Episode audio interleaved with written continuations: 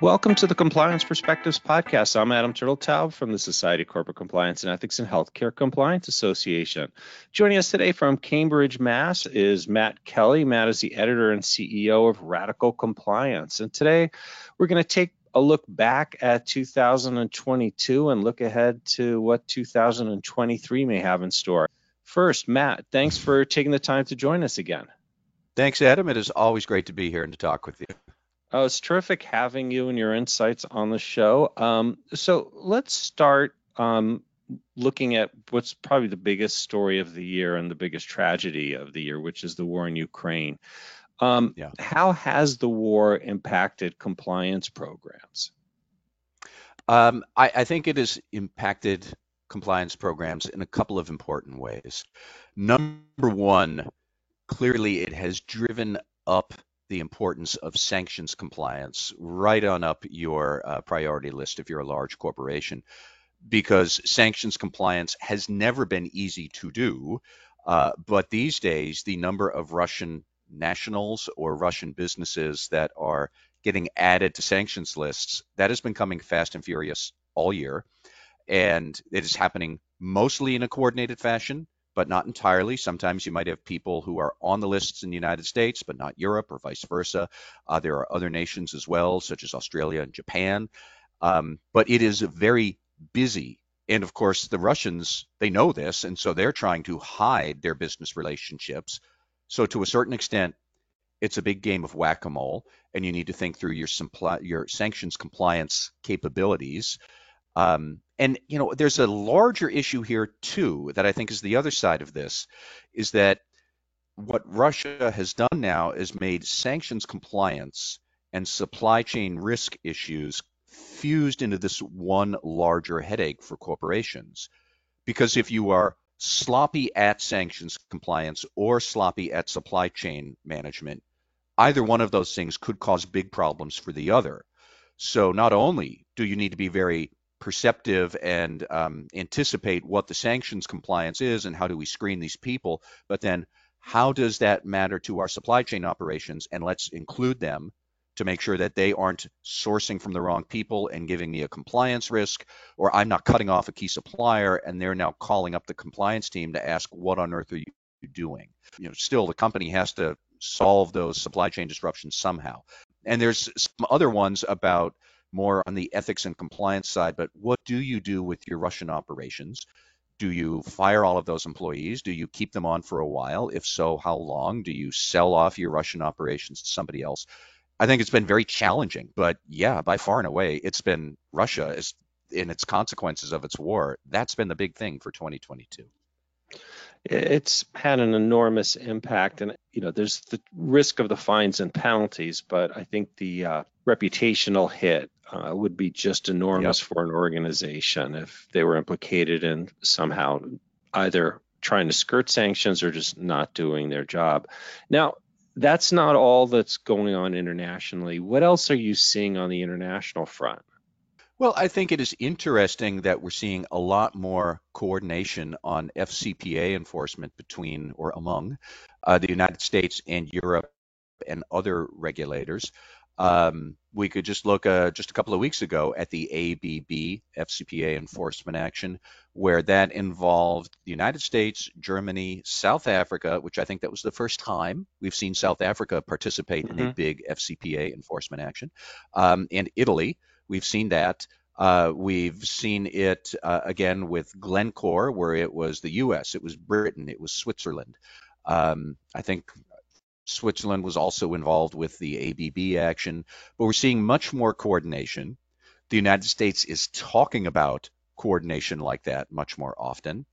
Um, I do think also in, an interesting th- side note, uh, not on anti-corruption, but in data protection, uh, we are seeing the Europeans really pushing ahead on tough tough talk at least about data privacy and they've taken some very big enforcement actions. I think the big thing for 2023 will be how does the eu handle twitter and what elon musk has been doing there because there have been some pretty pointed exchanges happening on twitter of course between the eu and elon about data protection Uh, and the EU has also just recently unveiled its corporate sustainability disclosure directive.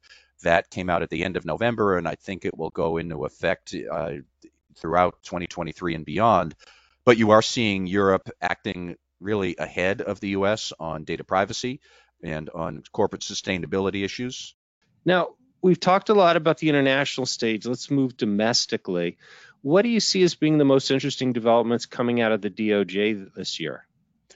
Well, I mean, I think we all know for compliance officers, the most interesting development is this talk about having compliance officers and CEOs certify the effectiveness of your program as part of any sort of deferred prosecution agreement or plea agreement that you might reach. And we are starting to see that. It has actually happened by my count now, I think four times with three FCPA actions. And just now, for the first time, they also had that certification requirement imposed against Danske Bank for anti money laundering failures.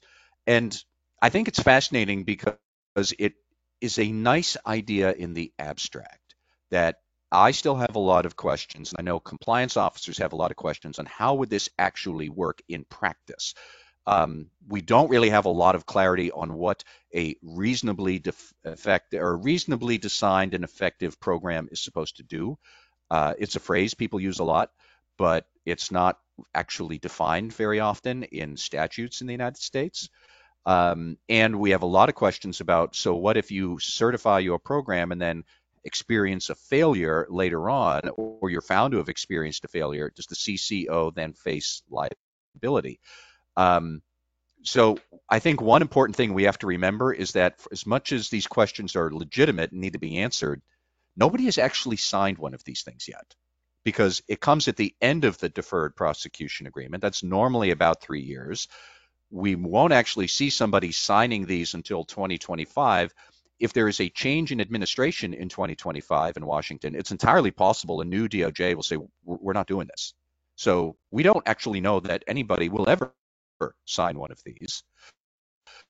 As I said, it's a good idea that compliance officers have more ability to impose a good and effective compliance program. It might be a good relationship booster with your CEO because they're also signing these things and it gets to questions about well how would you actually get assurance that you're reasonably your program is what data are we tracking what's the how are we monitoring this? How do we know that the data we're getting is confirmed and uh, we've seen the doj talk an awful lot these days about data data data the importance of it. They have made some hires at the justice department who are very sophisticated about data analytics for so that's the other big thing I think about a lot is, you know, regardless of any certificate might ever happen or you might need to sign as a personal compliance officer, clearly you're going to have to be better at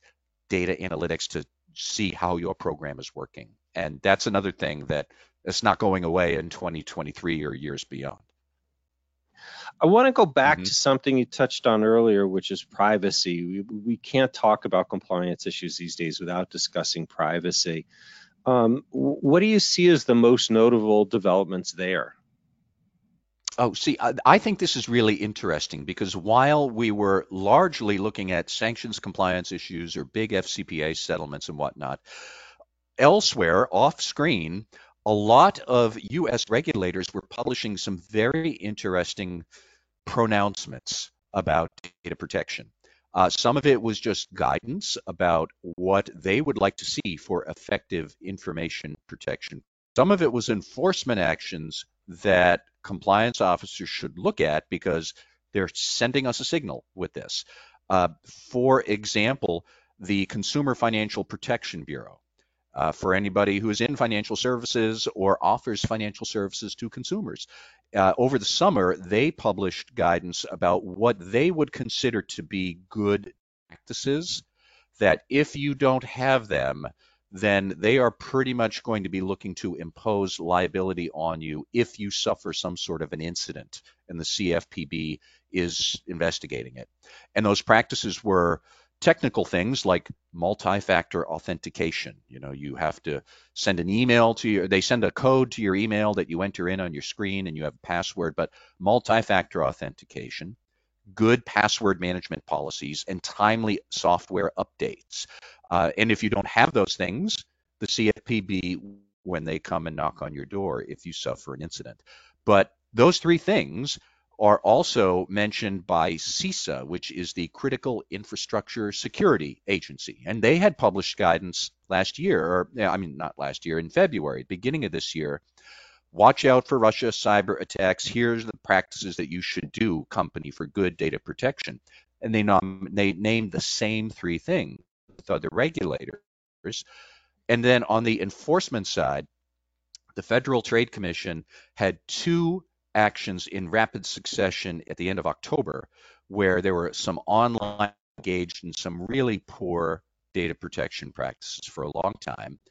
And the reforms that the FTC then said you must impose, those look a lot like best practices that compliance officers elsewhere should read and say, uh huh, that's what we should have, such as, again, multi factor authentication, um, clear roles and responsibility for IT security and data protection, risk assessments and audits. But Adam, the most interesting part was that in one of those Federal Trade Commission enforcements, they had a consent decree with the company. You must implement these certain practices. And they had a separate parallel one with the CEO personally, that if he takes another job, he still has to implement those same sort of effective practices at the next company. And. I've never seen that before.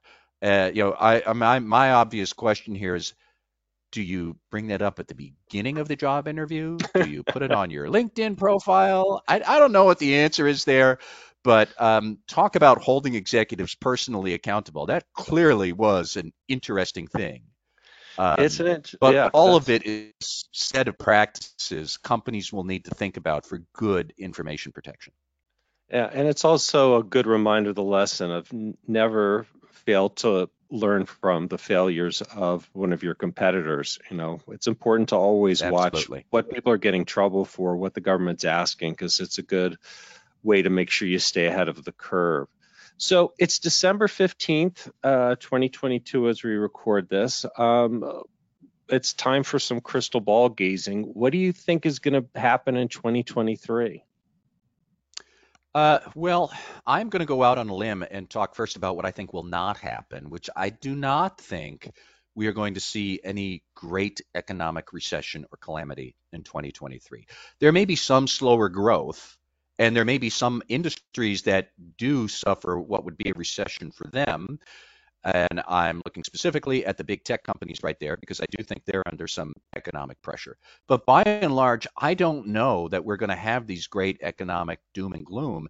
And I think this matters for compliance officers because ultimately you have budgets you need to secure you have travel arrangements you might need to make or travel freezes and you know going through a recession is not fun I do think that compliance officers will still have lots of room to think about how do we make a good compliance program work.